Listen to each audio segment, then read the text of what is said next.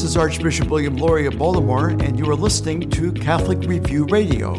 Catholic Review Radio is a weekly radio program and podcast hosted by Catholic Review Media, the news operation of the Archdiocese of Baltimore. We are grateful to our Catholic partners for the opportunity to bring quality Catholic programming to our listeners each week.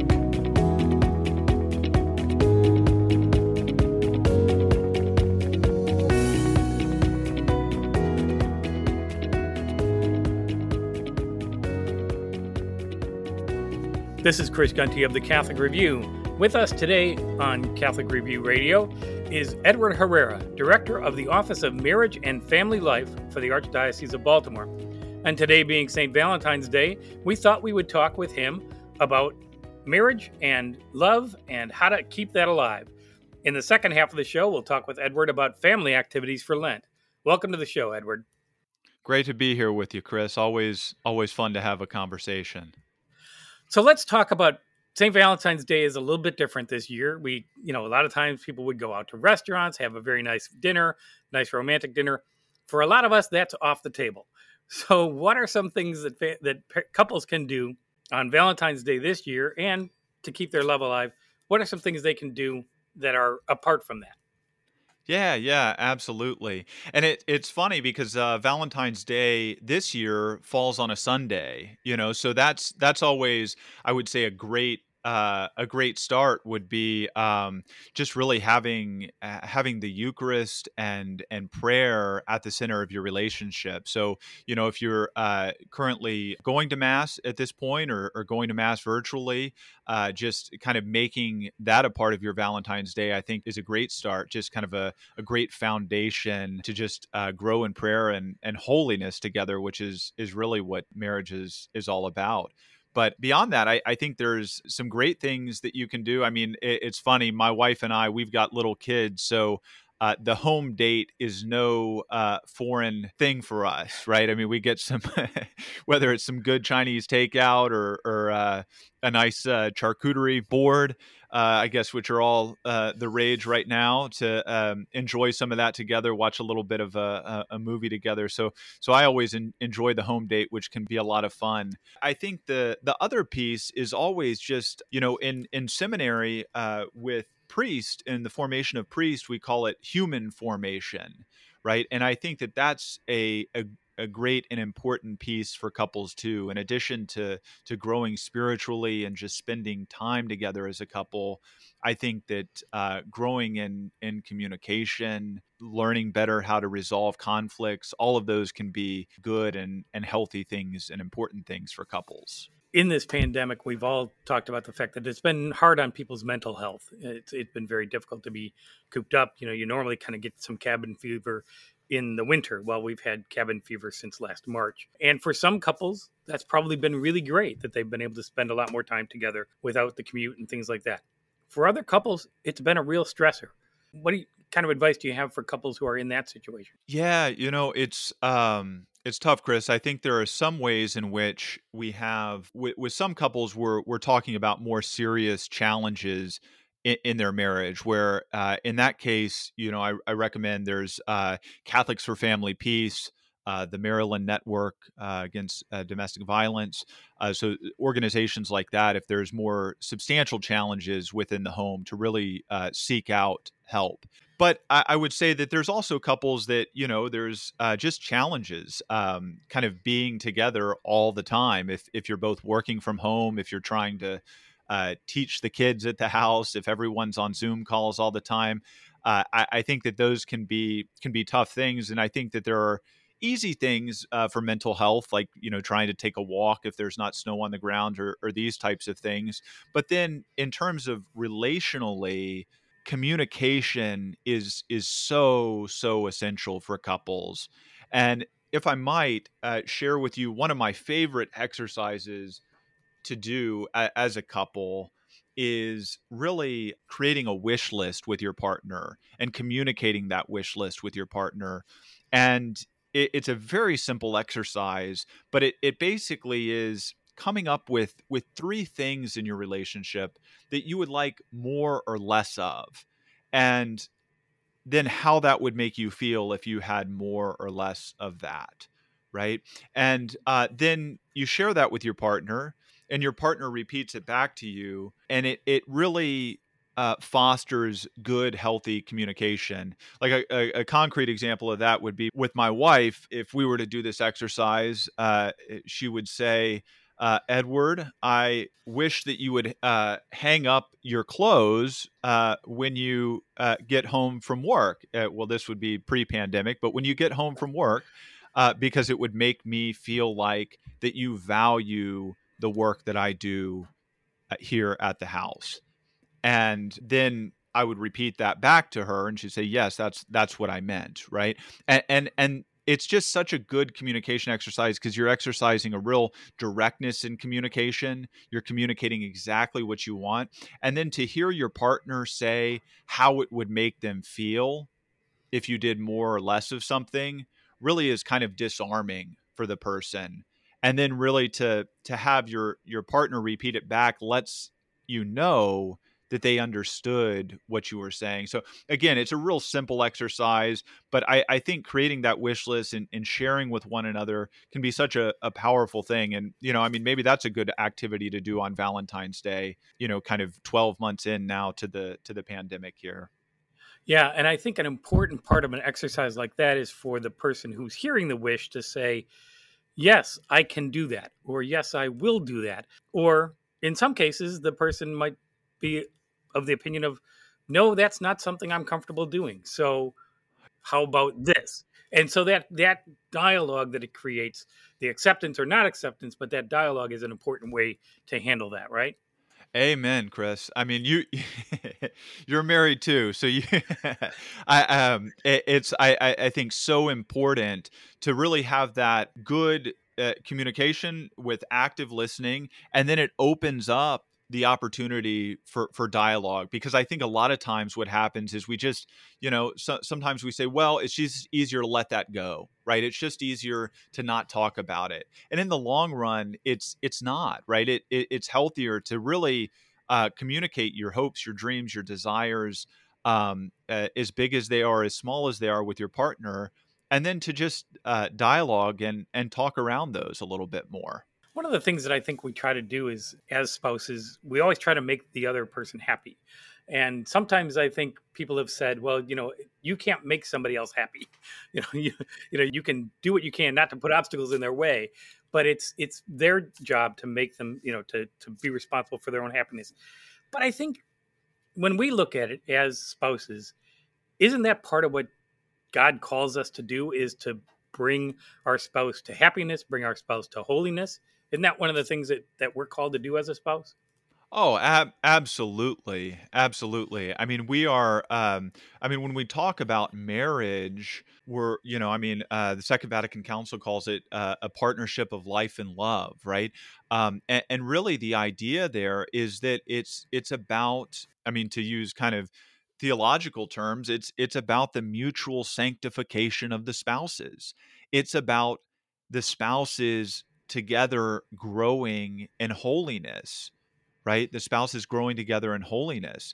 And uh, then when we say things like that i think sometimes you know it, it's like well then are we supposed to be uh, white knuckling it through uh, this marriage? And and it's a joy though right? To give ourselves away is a real joy and will bring us joy you know? As john paul ii i mean was kind of the uh, the pope of love so to speak he talked about you know that really unless we encounter our love unless we um, kind of experience love if we make it our own that that's really what brings us us happiness and uh, and joy right? Um, and and fulfillment ultimately. Right. In this life and the next absolutely and that's our kind of our goal is to get each other to heaven uh, and and enjoy that while we're on earth too so that's that's part of the the good thing about it. When we look at coming out of the pandemic and you know there are varying predictions of when that will be. Can we get back to normal in the summer or in the fall or by christmas time? You know what it, what that date is actually is is another question but as we start moving back to more normal activities what kinds of things can couples do to either keep the good things that they had going during the pandemic or renew some of the things that they had before? Yeah, that's a good that's a good question. I, I think that the point is with with the pandemic is, is challenging is it as it has been for some couples in different ways. There are some aspects that are are good, right? There's uh, some studies now that are that are pointing to the fact that uh, couples are experiencing a greater appreciation for their spouse there's also uh, studies that that the commitment has has risen in marriage during the pandemic. So there are some good signs, and I think part of that is because uh, in being together in this more kind of constant way, it is uh, forcing us to really uh, rediscover and encounter those relationships. So I, I, I, would say that that's definitely a a bright spot uh, that we have seen within the pandemic in relationships, and so we can't forget that when it's gone. That being said, when we look out and beyond the pandemic, uh, we uh, can only grow in virtue and holiness. You know, as as you say, iron sharpens iron, right? And so that the more that we connect and live our marriages well with other couples that are trying to live their marriages well, the better that we'll all be for it. So I, I really think that um, both the idea of uh, strengthening our marriages with other couples is something that we need to do in a very intentional way, whether it's couples small groups, a family rosary night, whatever it may be. And then also thinking about how how I can go out and reach out to other couples and and encourage them to also strengthen their marriage, which is something that sadly is is a little more difficult to do, uh, you know, on a Zoom call or through social media or these types of things. Certainly is as we come up to our break, can you tell us where folks can get more resources from the Archdiocesan Office of Marriage and Family Life? Sure. If you just go to our website at archbalt.org and then under ministries, it's it's marriage and family life, and we've got some good good resources for you there. Obviously, the Catholic Review, you guys always do a great job of of highlighting different things. Some of your bloggers talk about marriage a lot as well. And then also, if you follow us on Facebook and Instagram, uh, it's the handle just uh, Given Marriage, Given Marriage uh, on Facebook and Instagram. That's Given G I V E N, just so that folks uh, folks yep, are aware. Absolutely. Very good. We are talking with Edward Herrera, director of the Office of Marriage and Family Life for the Archdiocese of Baltimore, about Valentine's Day and love and keeping the love alive. We'll be back after the break and we'll talk with Edward about family activities for Lent. This is Chris Gunty, and you're listening to Catholic Review Radio.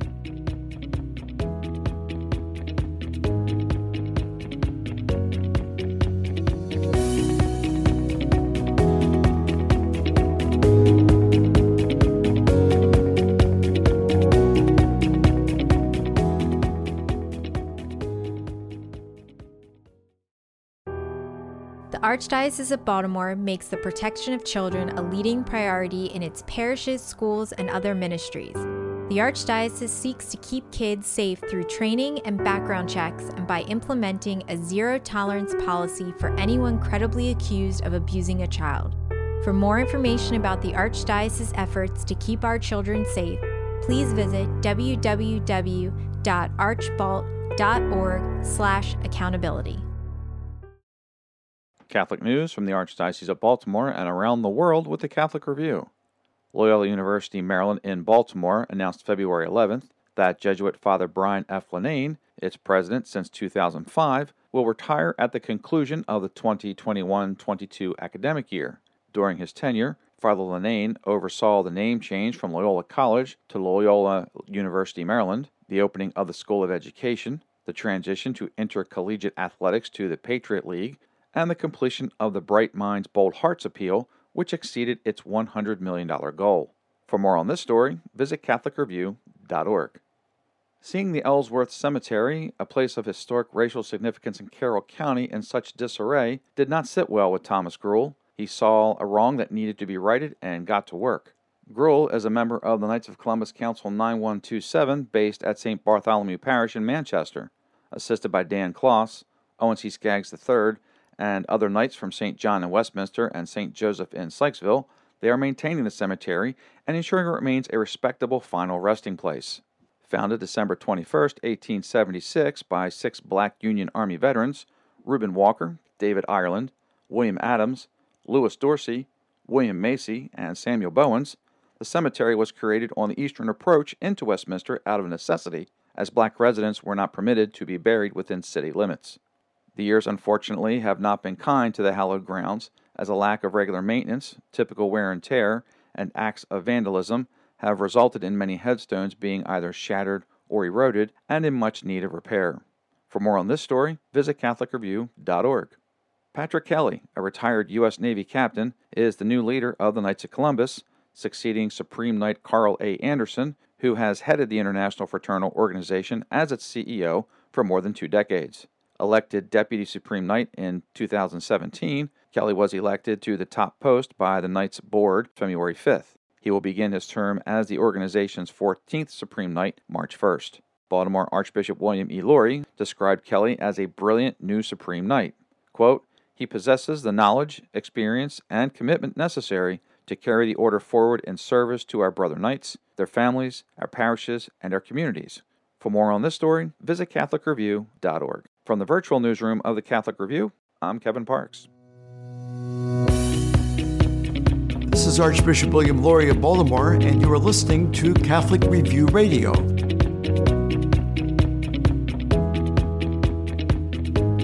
Welcome back to Catholic Review Radio. This is Chris Gunty of the Catholic Review. We are talking today with Edward Herrera, Director of the Office of Marriage and Family Life for the Archdiocese of Baltimore. Edward, we've got Ash Wednesday coming up here, February 17th. What are some family activities for Lent that you could recommend?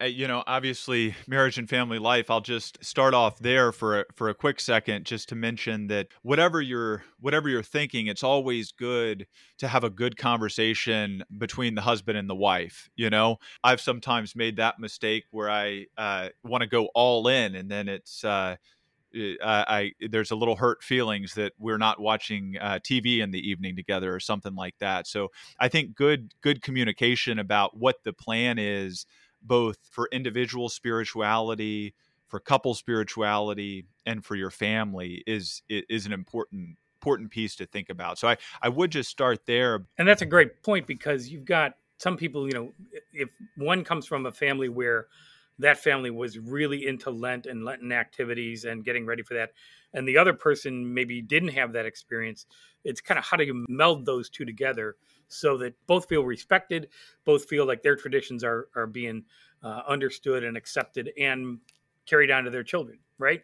Exactly, Chris. I mean, w- which is just generally uh, good practice with kind of all of the holidays, even too. Um, but I think sometimes we don't think about it with Lent to say, you know, how are we uh, as a family going to embrace this uh, this this Lent together, you know? And so, in, in terms of your your question, though, of what what can families do i think there's obviously just a great number of things there's a number of opportunities uh, for uh, you know going to mass, different liturgies that can be uh, be very powerful. But then you know during the pandemic, a lot of our parishes are doing a great job offering things virtually, so you can can experience the liturgies virtually, even if you aren't able to be there in person. But I guess what I would say in terms of families, there's always just so many great tactile experiences of the faith that children can can kind of go through, which I think are very very powerful for them. Uh, the more that we can engage kind of all of their senses, I think uh, the better. Uh, so, I mean, in terms of uh, some concrete ways to do that, do you have a, a prayer space in your home? Like, do you have a, a space where you um, might kind of you know ha- have a, a Marian image or a crucifix or you know Saint John Chrysostom uh, said uh, early father of the church to have a, a special place for the scriptures in your home you know? So if you've got like a, a home prayer space it can be a place where you also identify the Lenten season right? Where you might have some more purple there where you might kind of really kind of show that Lenten season in the same way that you might when you walk into uh, a church, because after all, the the home is is the domestic church. So the more that you can create those those sensory experiences, even from starting with kind of a a home altar, home prayer space, uh, where you can enter a little bit more into Lent, is a, is a really uh, a, a good first step. Right, because for Advent we have a wreath, we have manger scenes, we have those kinds of things that can connect us visually and sensually to that. Lent kind of gets gypped out of that because Lent doesn't have those kinds of symbols. So there's the the rice bowl that Catholic Relief Services does every year, where you know they ask families to eat a simple meal and put the money they might have saved from from a regular meal into the rice bowl, and at the end of Lent they can give all that. It's a great way for kids to start identifying that their actions can help others and can uh, can be part of that and that their small change can add up. So those are all those are some tactile things that families could do during lent. What else have you got in mind? Yeah, yeah, Rice Bowl is a is a great initiative. I mean, what I would say is, uh, I mean, the Lenten practice of of prayer, fasting, and almsgiving, and so to to really think through the ways that we can get children involved in that you know so that they experience it a little bit but it's not um, like a really a, a intense experience. I've you know known some friends that uh, for example will you know uh, during during the lenten season uh, i've got a good friend that uh, they will not have uh, lights on in the evening right? And they'll just have uh, candlelight uh, which is kind of a, a, unique practice and a little bit different, but also just kind of recognizes that this is a different sort of season. And it might be something that then is a little bit fun for kids. Another thing that I've talked to uh, some families that do, they they might have like a you know you have a crown of thorns in your uh, in your prayer space perhaps. One thing that they they will do is have a, a jar of cotton balls that every time that uh, someone does something nice, they can take a cotton ball and and put it into the other jar, and then at the end of the week, they're able to kind of take those cotton balls and kind of lift up this crown of thorns. And it's a it's a simple thing and it's you know not necessarily uh, biblical or something like that but can uh, get kids to engage uh, with the passion and and with doing good for others essentially. Alleviating suffering in some ways. Exactly. It's a lot like a practice that my family did when when i was young where the manger would be there for baby jesus and there was a basket of straw next to it. Uh, jesus didn't get put into the manger until christmas eve but if we did a good deed during that day we could put a piece of straw in the manger for jesus and hopefully if between the 10 of us, we did enough good deeds over the course of Advent. Jesus would have a really nice bed to lay in. If we weren't behaving so well, he might not be as comfortable. so I like this idea of the cotton balls and the, the crown of thorns. That's a, a Lenten equivalent to that. Yeah, yeah. No, and I, uh, yeah, I mean, you're with 10, uh, 10 of you guys, that's uh, a, a lot of Lenten experiences, I'm sure. I'm sure.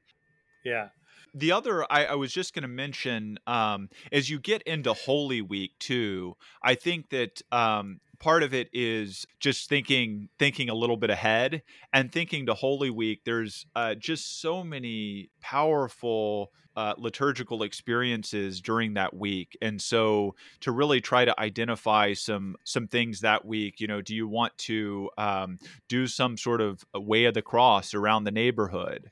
Right? Do you want to try to you know do uh, a foot washing service you know?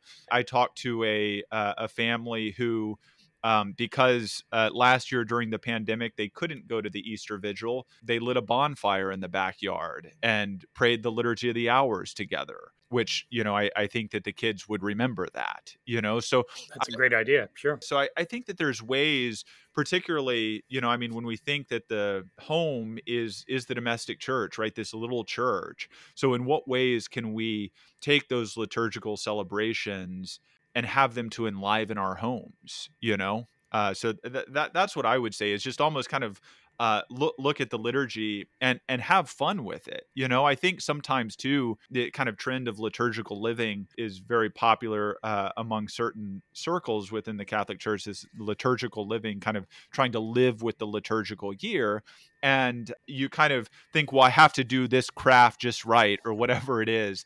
And it's really just about trying to enter into the liturgical year in whatever ways you can. So that would be my suggestion. Uh, there's also some uh, some great resources uh, that that can help folks to be able to to enter into it and not have to uh, think too hard, even if they're not the most crafty person or or those types of things. Well, that sounds like we've got a very full 40 days of Lent ahead of us, then, don't we? Yeah, absolutely. Absolutely. Well, we appreciate talking with you today. We've been talking with Edward Herrera, Director of the Office of Marriage and Family Life for the Archdiocese of Baltimore, about Lent and family activities for that. Again, you can find out more about the things that Edward's office offers at archbalt.org. Click on ministries and search for marriage and family life. Thank you so much, Edward, for being with us today. Always great to be with you, Chris. Thanks so much. This is Chris Gunty, and you're listening to Catholic Review Radio. You're probably not getting much church news in your daily newspaper or on your local TV station. The Catholic Review is the only publication in the Archdiocese of Baltimore that covers the Catholic Church full time. There are so many ways to stay in touch with the Catholic Review. Pick up the monthly magazine at your parish or have it delivered to your home. Get fresh news every day online at CatholicReview.org. Subscribe to our e newsletter for twice weekly updates. Just text CR Media to 84576. Follow the Catholic Review on Facebook, Twitter, and YouTube. Catholic Review Media will inspire, teach, inform, and engage you wherever your faith takes you. Read it today in print or online at CatholicReview.org. That's CatholicReview.org. Tune in to Catholic Review Radio next week. Available on WMET 1160 AM and 103.1 FM. Also, WSJF 92.7 FM in the Sykesville area and WVTO 92.7 FM in Baltimore City. Check us out on SoundCloud or your favorite podcast app. Thank you for joining us for this edition of Catholic Review Radio. As we prepare for the week ahead, let us do so in prayer together as one community of faith.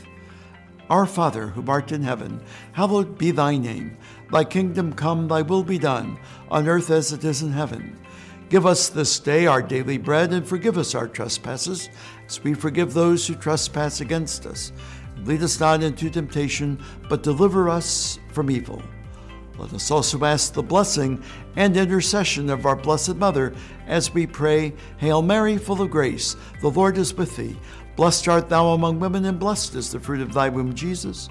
Holy Mary, Mother of God, pray for us sinners now and at the hour of our death. Amen. May Almighty God bless us and keep us always in his love.